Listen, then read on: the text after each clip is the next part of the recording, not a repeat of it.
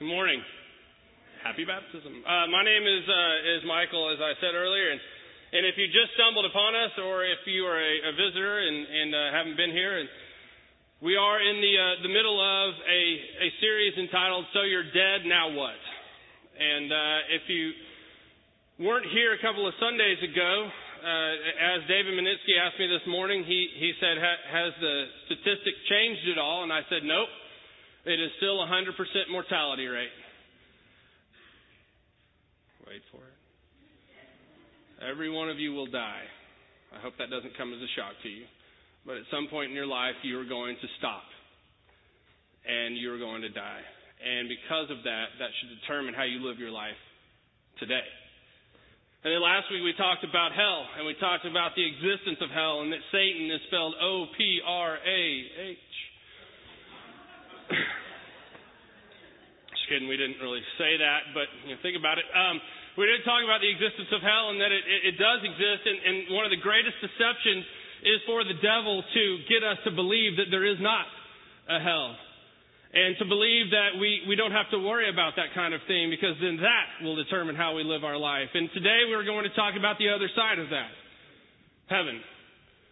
And I'm going to tell you right now that I'm going to fail in this sermon. I'm going to fail because I have no idea what heaven is like. I don't know. I mean, I have some ideas, but I don't know. But isn't that a question you always want to know? Is like, well, what's heaven like?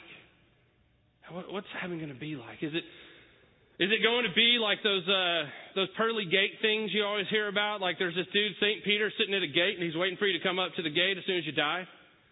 Like there's this guy who died, and he gets up to the pearly gates, and he walks up, and St. Peter says, "Hey, how you doing?" He's like, "Fine, good. How do you know?" I mean, fine, whatever, I'm dead.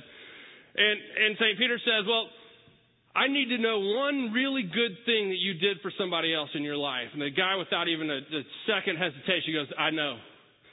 There was a time in my life when I saw this old woman who was just walking out of the bank, and she was carrying her purse with her, and she just got her money. And this group of just thugs came and surrounded her and were going to take her money. And I just, at that moment, felt this surge of courage. And I jumped in front of her, and I said, 'No.'" Peter's like, "Wow, that's impressive. When did that happen?" "That was about 3 minutes ago." We all have these visions of heaven and what it's going to be like. And really, we don't know, but they're formed by stupid things like that. Or by, how many of you think God is going to look like George Burns? Anybody George Burns fans? Yeah? Okay, well, those of you that are shaking your head are of a certain age. How many of you think God is going to look like Morgan Freeman? Front row right here. Bruce Almighty, Evan Almighty. Yeah, that's God's going to be Morgan Freeman, right? We have these ideas of what heaven is going to be from movies, from the world, because we just don't know, so we just guess. You know, my idea of me and Jesus sitting on a boat fishing. Not a bad idea. But what is it really going to be like? Well, if you look at Scripture, well, they talk about worshiping God all the time. Okay, are we going to get dressed up in choir robes and we're going to sit in the choir? We're just going to sing songs and sing songs and sing songs and sing songs. Some of you come in late to this service because you don't like to sing songs. And you're going, "That's heaven? When will this service ever end?" I don't know. I don't know what heaven's going to be like. You know, I shouldn't know. If you got your Bibles, open up to 1 Corinthians chapter 2. I'm actually going to go pretty quick through this, so maybe up there. Look at that, technology. Verse 9. That is what the Scriptures mean when they say, listen to this, "No eye has seen, no ear has heard, and no mind has imagined what God has prepared for those who love Him." The fact of the matter is, we can't know what heaven's going to be like because we're just human. We're not God. No eye has seen, no ear has heard. We can't imagine what God is going to do. We can't imagine the awesomeness, as Daryl said, of God and how incredible it will be to be in heaven. We just don't know. I mean, we can throw things about and we can guess and we can speculate, and we'll read what John has to say in Revelation in just a moment, but we just don't know what heaven's going to be like. But you got to think it's going to be you know, something nice, right? You gotta, it's heaven. It's got to be good. I mean, I've spent all my life trying to stay away from the bad things and the wrong things, so surely it will be something good. There's that finite mind coming in again, isn't it? Trying to want what I have here on earth. It's like, you ever had one of those moments that, you know, just a great moment. Just one of those moments you're like, this moment is awesome. I do not want this moment to end right now. You go home and you write in your diary and that night, "Dear diary, today I had the best moment ever." What, none of y'all writing diaries? Jenna and I had a moment like that yesterday. We were in Seguin at her parents' house. They have a river house in Seguin. And we were there after everybody had left, and the sun was going down, and we were standing out on this deck, which is way up high, and it looks out over the river and then just fields, and the sun's going down right over on these trees, and just a beautiful moment. The four of us were out there, Jenna, myself, Gracie, and Corbin. And Corbin and Grace were just in great spirits. They weren't complaining. Corbin wasn't being himself. He was being a wonderful, angelic child. He's not here. He won't hear it. And it was just one of those moments where it was just so peaceful and so wonderful to be with my family, the people I love most on this earth, to just be there. And we just sat there and we were just quiet, all four of us, and just watched. Man, that was a good moment. That was a good moment. I loved it. It was great. It was one of those moments where you're like, oh, I hope this will just go on. And then Corbin snapped out of it, you know, and became Corbin again. Those moments. You know, a lot of times we just want to hold on to those moments, and we think things are so great here that one of the first two lies about heaven can pop up. Two lies about heaven. The first one is this, that heaven can wait. That heaven can wait. Because, man, I'm having a great time here. I can't wait to see what happens in Gracie's life. I can't wait to see Corbin playing in the NFL one day. No pressure, son. I can't wait to see what's going to happen with my family. I can't wait. Man, it's awesome. This is so much fun. We're at a great age with Corbin. We went our first experience to, some of you might think this is hell. I almost thought of it as well, to Chuck E. Cheese on Friday night. Friday night, I know what you're thinking. Why would you go on Friday night for your first experience to Chuck E. Cheese? I don't know either. But we went there and just had a great time. It was just sheer joy. Corbin running everywhere and having so much fun. One of his little buddies, Anton, was with him, running all over the place and just having a great time. Man, things are wonderful here. We're in a good place in life right now. Heaven can wait. Remember that movie, Heaven Can Wait, with Warren Beatty? It's an old movie. It's a remake of an even older movie. But Warren Beatty is a football player. His name is Joe Pendleton. And he is riding a bicycle, trying to get ready. He played for the Los Angeles Rams at the time, was quarterback, and was about to be the starter. And they were on their way to the Super Bowl, and just they're having a great season. And he's on his bike training really hard, and this car comes at him, and it looks like the car's going to run into him and smash him. And so an overzealous angel goes down and plucks Joe right off of his bicycle and takes him up to heaven right before the impact, because he didn't want him to feel any pain or anything. But problem was, it wasn't Joe's time. It wasn't his time to go to heaven. And so Joe's up there, and he's a little ticked off about it, right? I mean, he's like, the Super Bowl. You know, I'm just about to be the starting quarterback in the Super Bowl. You've got to put me back on earth. Man, I don't think that's my idea of heaven. When I get to heaven, I'm like, Super Bowl, Schmooper Bowl. Heaven can wait. That is one of the biggest lies. In Psalm 84:10, listen to this. Better is one day in your courts than 1,000 elsewhere. Better is one day. Better is one day in the heavenly courts than 1,000 here on earth, than playing in the Super Bowl and winning every single day of your life. Better is one day with God than any number of days elsewhere. And he goes on to say this, in the psalmist also says in Psalm 16:11, you will fill me with joy in your presence, with eternal pleasures at your right hand. Heaven's going to be pretty cool. I mean, I don't know what it's going to be like. I mean, Pat Green tells me that as I'm walking down Heaven Street, I can still be looking for taco meat. Yeah, South Texas boy. He's like, I'm still looking for those tacos, man, in heaven. I don't know what heaven's going to be like, but from the psalmist, words, I know that it will be much better than where I am now. I know that it will be a better place than where I am today. But that doesn't mean I'm ready to rush off to it. That doesn't mean I'm ready to head right on up there right now and I'm just going to wait the rest of my life till I can be with Jesus. I'm not going to sit in a room and just wait. Because that's not what God wants either. He wants us to live our life for Him. And really, He wants us to live our life for His glory so that all may know His glory and so that all may know His love. But that's not what the devil wants. The devil wants us to believe that heaven can wait, and the devil wants us to believe that there is no better place than right here on this earth, that there is no better place than where we are right now.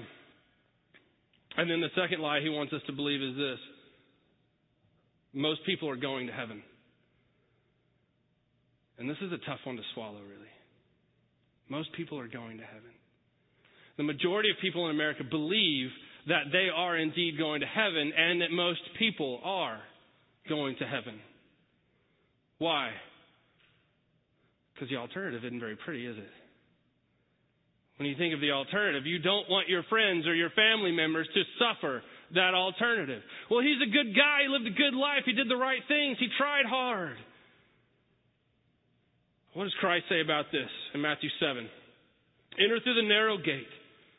For wide is the gate and broad is the road that leads to destruction, and many enter through it. But small is the gate and narrow the road that leads to life, and only a few find it. The problem is we've created a world and a society that we say, if you just do the right things, if you just believe the right way, if you just be good, doesn't matter what you do, doesn't matter what you believe, doesn't matter who you are, you'll get to heaven. In fact, there's this theory that's permeating our society right now, and I don't know, any Bachelor fans in here? It's okay to raise your hand and say you watch The Bachelor in church. I mean, I know it's smut and it's horrible and it's tremendously bad, and I only watch it because my wife is addicted to it. We're working on it. We're praying through that. But there was a girl on there on the first episode of The Bachelor, and she sat down and she was talking to The Bachelor, and she was saying, you know, she believes that she was there for a reason, and the reason was because she had thought this through so much that now she's there, that she had this bulletin board in her room, and that she put pictures on the bulletin board of things she wanted. And she put little articles of magazines on that bulletin board and said, these are the things, and if I just look at this enough and believe that I will get this enough and think through this enough, then I will indeed have these things. You know who was pushing this, don't you? There you go. If I just want something bad enough, I will get it. If I just am a good person, I will get it. But that's not what Christ says. That's the wide open gate. Narrow is the gate to heaven, and few find it. Problem is, we're not talking about it enough. We're not telling people about that narrow gate enough. And let me say this. My belief is that everybody has the option of going through that narrow gate. My belief, I have a firm belief that everybody, that Christ died for everyone. It's just not all of us agree. Not all of us believe in it. But there's that gate. But those two lies that the devil wants us to know, wants us to believe, that heaven can wait and that most people will get into heaven. That's not true. Let's take a glimpse into heaven. Revelation 21. Then I saw a new heaven and a new earth, for the old heaven and the old earth had disappeared, and the sea was also gone. There goes my fishing thing. And I saw the holy city, the new Jerusalem, coming down from God out of heaven like a beautiful bride prepared for her husband. I heard a loud shout from the throne saying, "Look, the home of God is now among His people.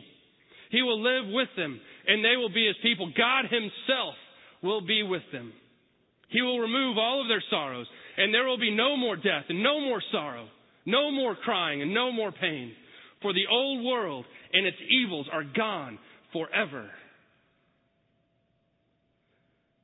He goes on to talk about the streets of gold and all these different things and this beautiful crystal clear water, rivers coming from the throne and all these different things and these pictures and these images to give you an idea. But what I latch onto, what I believe heaven is going to be like is right there.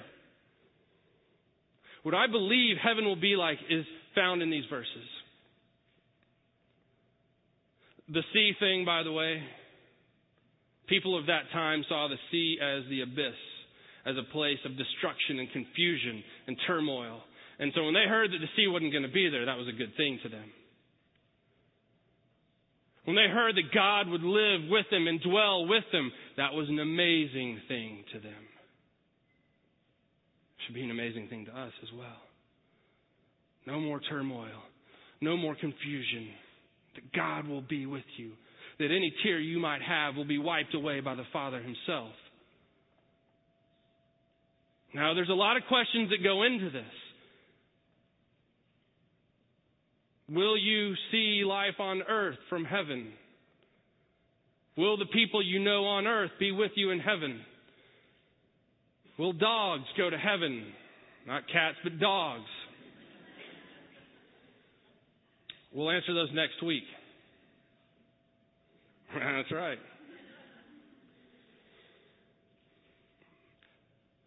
But think of this image that he lays out. Think of this image of a place where God dwells with you, where you dwell with God. Now listen, I believe that God dwells in me right now. The whole power of the Holy Spirit is with me. But I'm not walking physically side by side with God. I am not in God's presence. But there will be a time when I will be. Here's the thing for me. Here's the thing that I hold on to so tightly. There will be no more pain. There will be no more suffering. There will be no more tears. There will be no more sorrow. There will be no more sickness. There will be no more war. No more. Why? Because of the words of Jesus Christ on the cross. It is finished.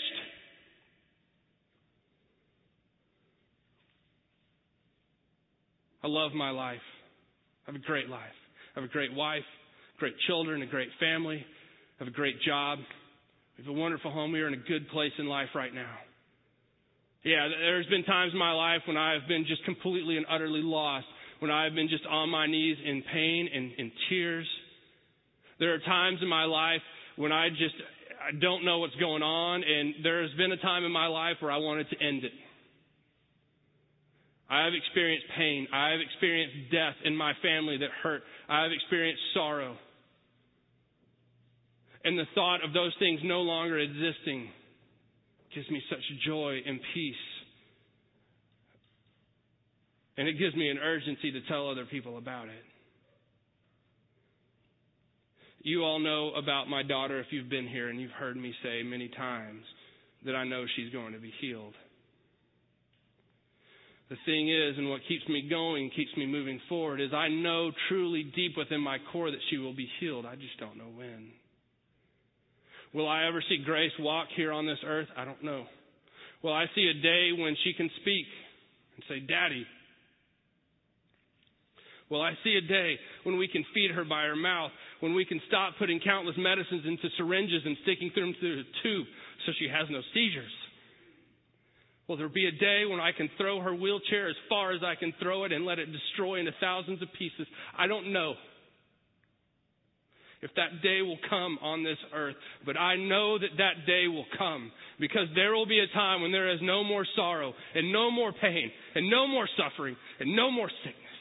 There will be a time when God dwells in me and with me, beside me, and that the world is at peace.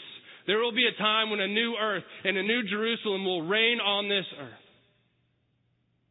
There will be a time when all of that is gone and God exists and evil is gone and love exists and peace exists and wellness exists. That is heaven to me. I don't know what's going to happen. I don't know if I'm going to get up there and I'm going to be in this like worship service for 10,000 years. Amazing grace. Remember that last verse? It means something different to you now, doesn't it? 10,000 years. We've been singing, and we have no less days to sing God's praise. 10,000 more. Like, for my ADD self, I'm like, seriously? That is a long time to be doing one thing. But I know that none of that will exist anymore. And that's what moves me forward. And that's what gives me hope. And that's what gives me the need to tell you about it and to tell people about it and to share the love of Christ with people. Do you know if you accept Jesus Christ in your life, there will be a time when there will be no more pain, no more suffering, no more tears, no war, nothing like that. Evil will be gone from your life. That's why you need to know Jesus Christ. Not so you can have the best life you can ever have here on this earth. No, that's why you need to know Jesus Christ, so you can go to heaven, so you can sit with God, your Father, so that you can experience a time like John's talking about here. Man, if you don't know that peace, if you don't know that, if you haven't accepted Jesus Christ into your heart, into your life, man, do it. Do it, do it, do it. I don't want to go Baptist on you, but what happens if you die on the way home today? What happens if today is your last day? Do you know where you will go?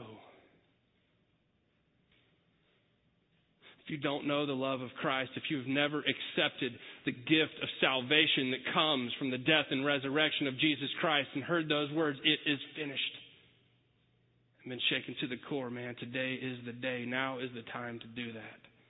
Now is the time to do that. I'm not saying that you will never again experience a life without pain or suffering, because that's what life is sometimes. But you will have a joy that dwells inside of you, so that when you're moving through those moments of valleys and death and pain and suffering and those moments of hurt and heartache, that you will know that there is a peak on the other side, that you know without a doubt to the very core of who you are that there will be a day when there will be no more pain and no more suffering and no more tears.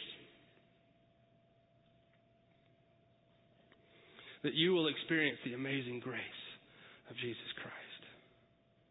If you don't know that, please, please, I can't say it enough. Come and talk to me. Talk to Daryl. Talk to August, to AJ, to Jeff, to anyone up here. Talk to Debbie, to Kevin. Talk to Johnny. Talk to Stacy. Doesn't matter. Turn to somebody next to you and say, "Do you know Jesus Christ?" If they say yes, pray with them. I need to know him too. If you want to come up after the service and you think people are going to be talking about you, who cares? If they're saying, "Well, I told you he didn't know Jesus Christ," and they don't know him either. If you come forward, there should be rejoicing in heaven. Every time somebody is saved, there is a party that goes off in heaven that you can't even imagine. I just picture Jesus and Moses just doing the little chest bump. Woo! When the Red Sox hit back-to-back home runs a few years ago, I went nuts and spilled a beverage all over my laptop and destroyed it. No excitement can touch the excitement of a sinner coming to grace. Nothing like that. There will be no time in your life where you experience something as great and wonderful and powerful as the saving grace of Jesus Christ. And if you don't know it, today is the day. If you don't know it, 11:54 on January 17th, 2009 is the day that you get right with God. And look, I'm a Methodist pastor, so this is weird. But I mean it. I mean it. My soul hurts for people that don't know Jesus Christ. I long for people to know that love and peace so that when a time comes in their life when they need it, it's there. If you need to talk to somebody about it, if you want to pray about it, we'll have a prayer team over here. I will be here. Please come. If you're embarrassed to come forward, as I know some people are, when I first accepted Christ, I was a little weird about it. Call me. I will come meet with you wherever. Know Jesus Christ. This is cheesy and a bumper sticker, but seriously, know Jesus Christ and know peace. What is heaven about? Meet Jesus and find out. Let us pray. Gracious and Heavenly Father, we thank you and praise you for being the God of such unbelievable love that you are willing to give your life for us. Sometimes, God, when we say you're an all-loving God, it kind of sticks a little bit because we know the reality of hell and the fact that some people will walk through that wide gate, that wide path of destruction. But God, I know too that you hurt for those people, that you long for those people to know you, that you long for none to perish, but to know eternal life. God, I pray that if there's anyone in this room anyone in the sound of my voice, whoever listens on the internet or wherever they are, if they don't know Jesus Christ, if they don't know the power of your grace, if they've never experienced eternal life, that they would do it right now, that they would give their life to you, Lord Jesus. I pray that they would cast aside the things of this world, the places where they have failed you and where they have taken it upon themselves to lead their life like it's their life anyway. I pray that you would break them so that you may fix them, so that you may lift them up and hold them in your arms. God, I pray that those of us who know you would have such a deep urgency in our life that we would not stop sharing the love of Christ, that there would never be a moment in our life where we are not reflecting your love and your glory, so that all people may know a time of no more sorrow and no more pain and no more death. Spirit would move mightily here in this room and across this world, that your love might be felt. We thank you and praise you in Jesus' name.